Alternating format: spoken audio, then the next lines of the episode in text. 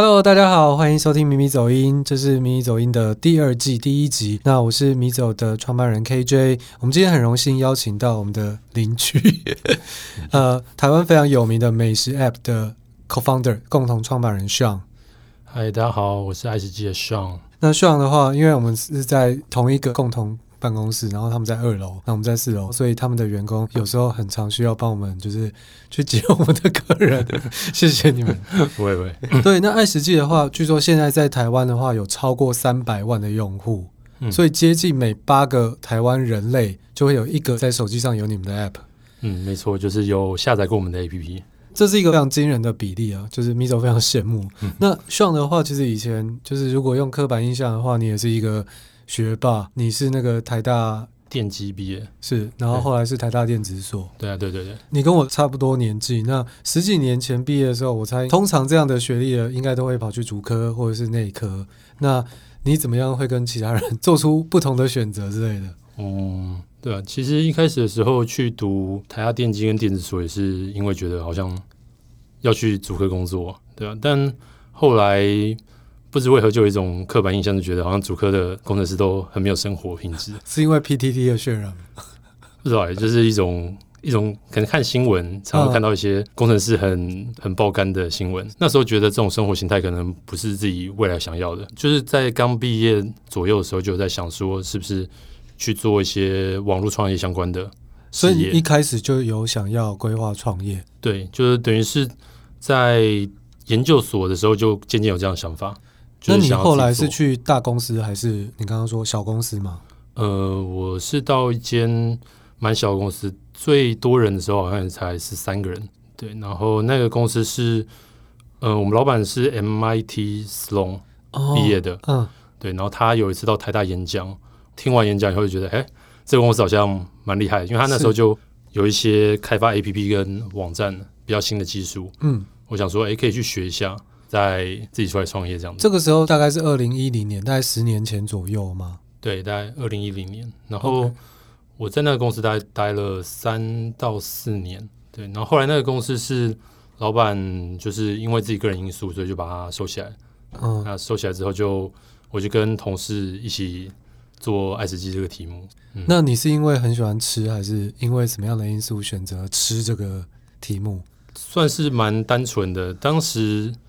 呃，上一份工作就是那一份工作刚结束的时候，我有在看生活中有没有什么一些不方便的地方。呃，因为那时代二零一零年到二零一三年的时候，APP 还蛮流行的，但是好像那时候 APP 只有一个叫实在方便，跟还有一个叫爱评网。对，那但是我自己使用起来没有那么顺手啊，然后就回想说自己在嗯、呃，假设我要找附近餐厅，我会怎么找？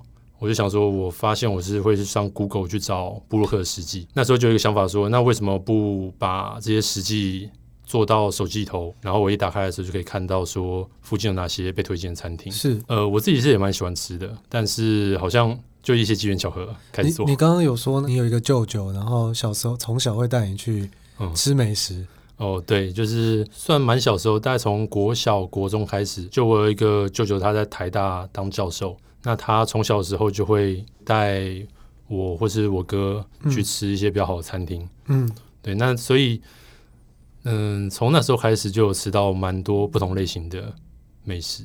你自己的话比较喜欢哪几种餐厅？因为你刚刚有提到，就是说你一开始有参考，因为你觉得这生活上不方便，所以你参考了一些当时比较流行的美食的 App。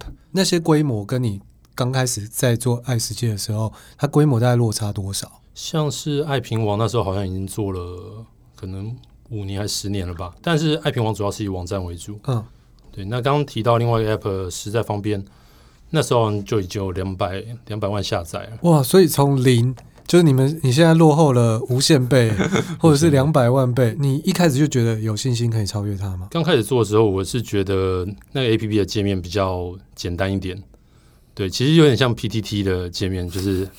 就是黑白，但是那个时代应该是还是蛮需要很多图文并茂的东西，对，所以刚做的时候就觉得这个我们应该有机会可以超越它。发展速度有如你预期吗？因为我们常常在不管是商业上或是在一些作品上会看到叫好不叫座，就是嗯，就是这个东西很好用，或是很好很好看，或是作品很有趣，但是最后就是去发现，呃，可能呃领先者或是竞争对手，就是基于某些原因还是会落后。你的爱食祭的成长的扩展规模有如你预期吗？还是诶前面还是有一些挫折？嗯，像我们的话，在刚开始发展第一年的时候，其实下载量是没有很多。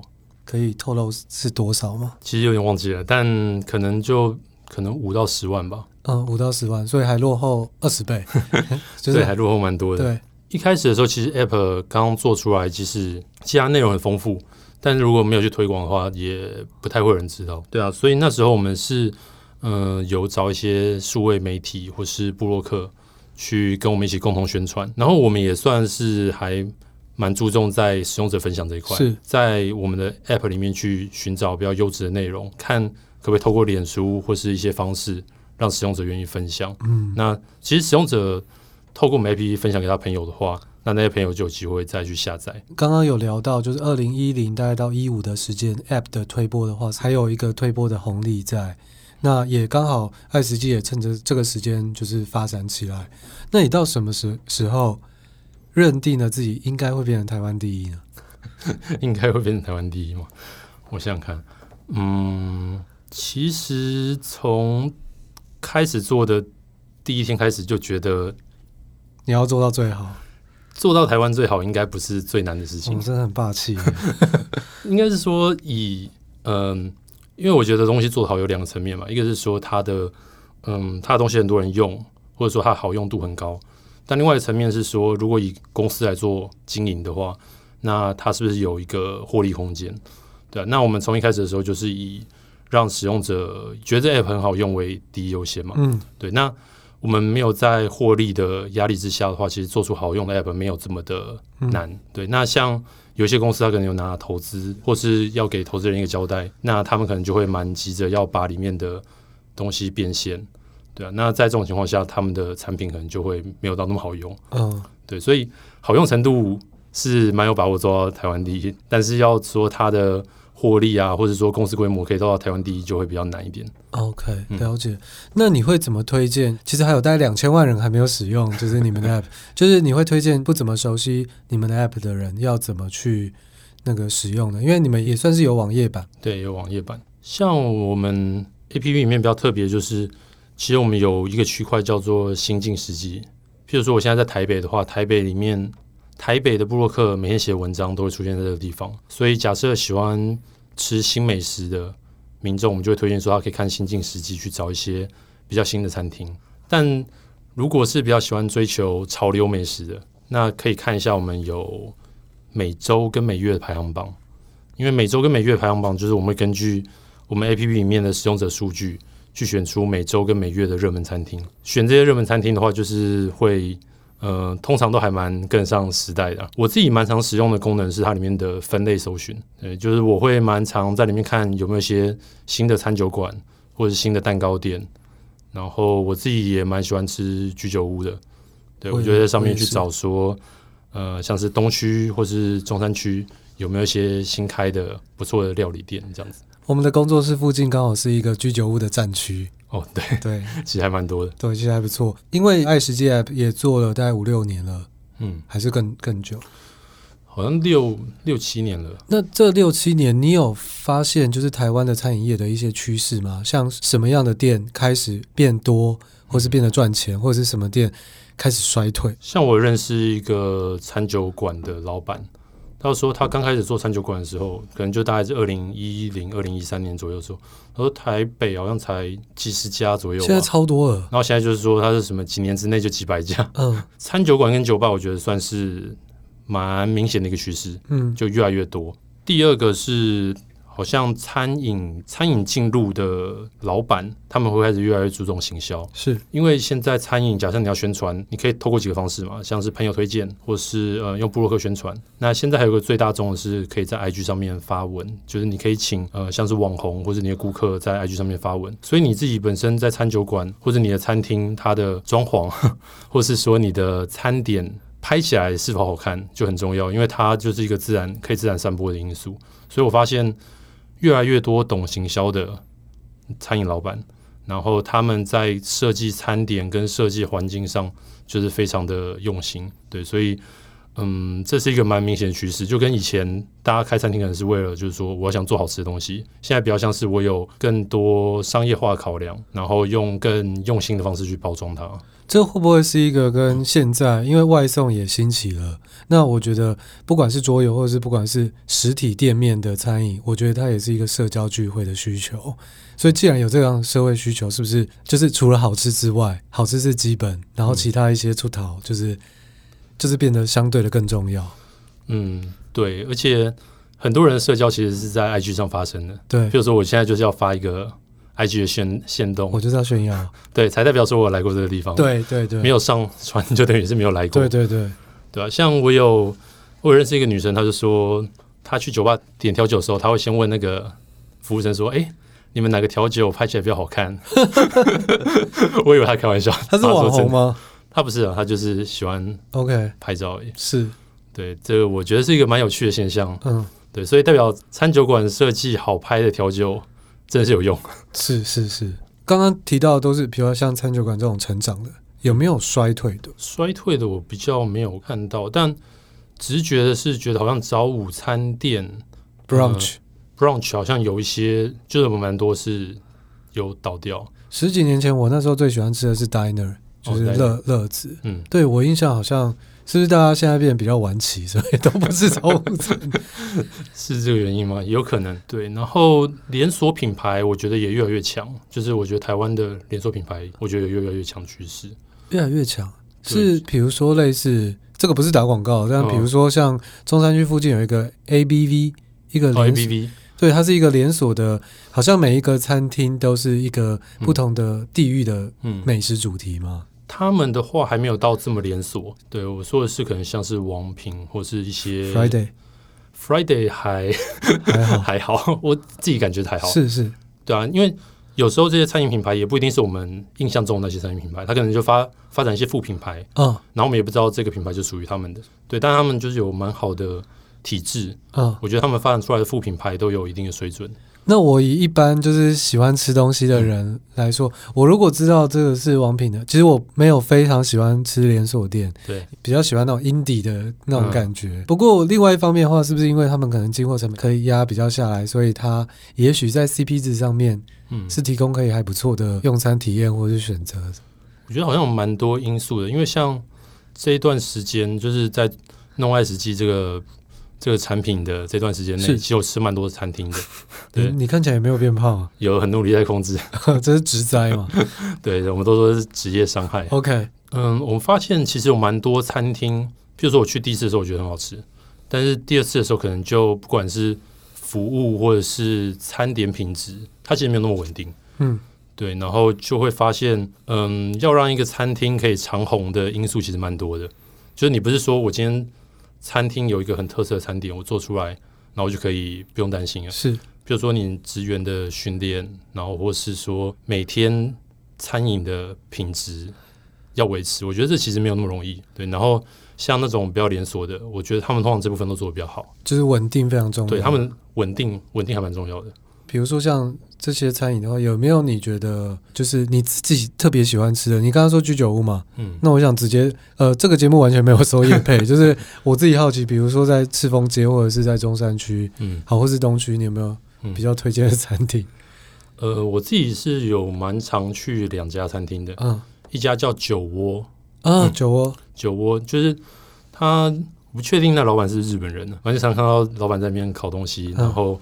因为那边就算是呃蛮简单，他在民生东路跟龙江路口吧。酒窝就是脸上那个酒窝吗？就是那个酒.酒窝，好像窝我不太确定是不是水字旁。然后那边就是可以喝点啤酒啊，然后点一些特色小点。嗯，对。然后还有另外一家是东区的店泉。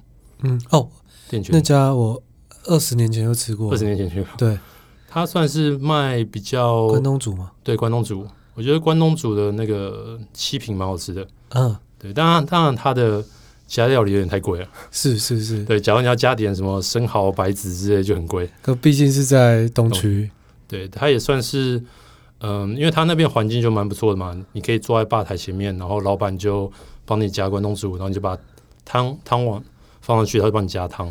而且我记得很隐秘，它是在东区的延吉街那边嘛。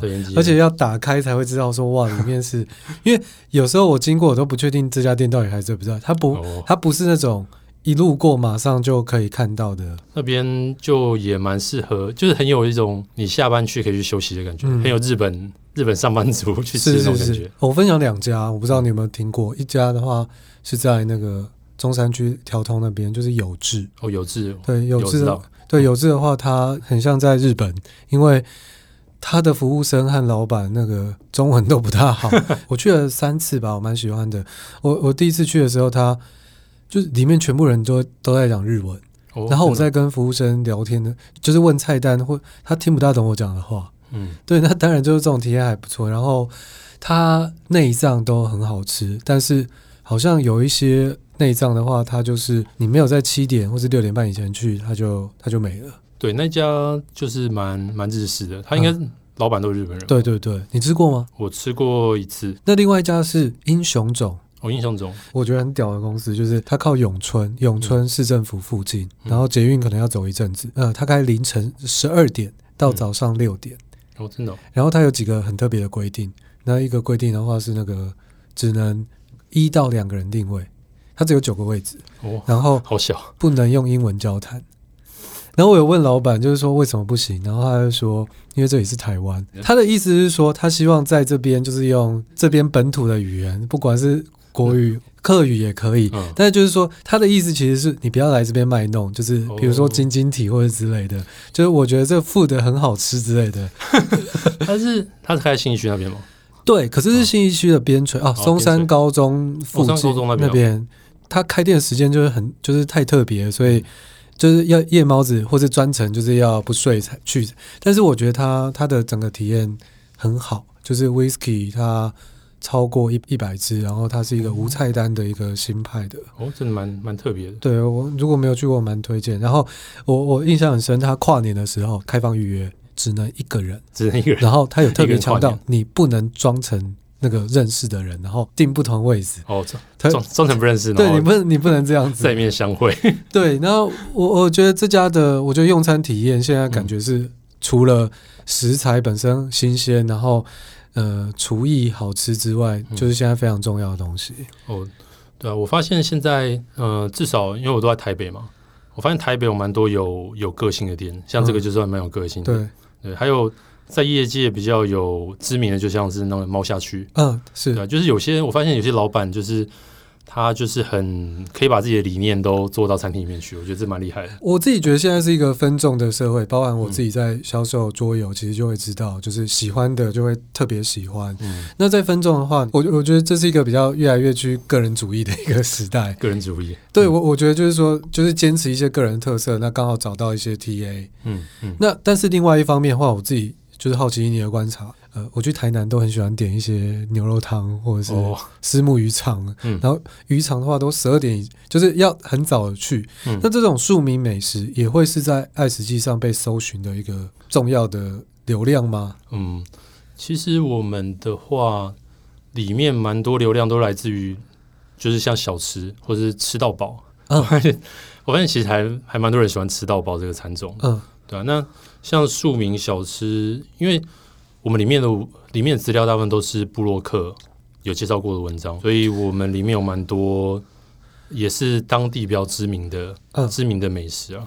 对，然后像我自己在找台北有什么可以吃的卤肉饭的话，我认真，我就是认真用我们 A P P 或网站去找。嗯，我双连附近那个、啊、香满园还不错哦，香满园我还蛮喜欢的。也有些布洛克会特地去吃，然后介绍、嗯。台北当然是店家最多，那。你在后台或者你在数据上会看到，哎，哪边除了比如说六都或是哪哪一个城市特别的特别兴旺吗？对，特别兴旺。因为我们的数据还是从呃使用者量来看嘛，是因为六都的人口还是最多，嗯，所以说实话就是还是一样是顺序的话，应该是台北、高雄、台中、台南、桃园也其实在其中。可是那个台中人口已经超越高雄几年了，所以目前高雄还是比较多嘛？我们看到的话是高雄。OK，可能台中，对我们台中可能要再发展一下。OK，啊，所以台中的听众朋友就是可以，哦，对。可是我觉得台中也是一个蛮蛮喜欢吸收新的一些流行不管是餐饮或是相关文化的地方。台中，对啊，台中其实蛮蛮好玩的。你未来啊，嗯，有没有什么一些特别的计划？因为，嗯，第一个的话是，当然就是台湾，你已经有三百万了，嗯，对。那你有没有一些，比如说海外，或是特别的一些其他的计划可以说的？好啊，因为像我们的 APP 跟网站的内容都是以中文为主，我们发现有些日本人还是会用哦，真的哦，对，他会有时有些人会留日文，但是那还是少数，我们最多还是台湾跟香港的用户。那呃，我们要把这个 APP 做到，就是说，就是说，英文语系人也愿意用，其实没有那么容易。所以，我们今年是有发展一个企划，就是我们在 YouTube 上面有拍一些台湾的地方小吃，或者说一些台湾的特色特色甜点，它的制作过程，再加上它的做完以后的样子，呃，放到 YouTube 频道上面去，让世界上各地的人去看。嗯，因为在 YouTube 上面其实有一个。有一个有趣的类别叫做街边小吃，嗯，对，我们就是想要做这种类别的影片，去推广到世界去。了解，啊，算是当初 APP 跟网站没有推广到世界，现在用 YouTube 来推广。那你会考虑做比如说外文版吗？比如说，比如说让日本，因为日本观光客也是一个大大众，在疫情结束之后，嗯嗯，之前其实有想过，但是因为我们的因为我们的主体里面有很多是文章，就是布洛克文章。就是我们很难，就是把布洛克文章翻译翻译成日文，可能可以用 Google 翻译啊。嗯，对，但是那个一定都还是很就比较不顺。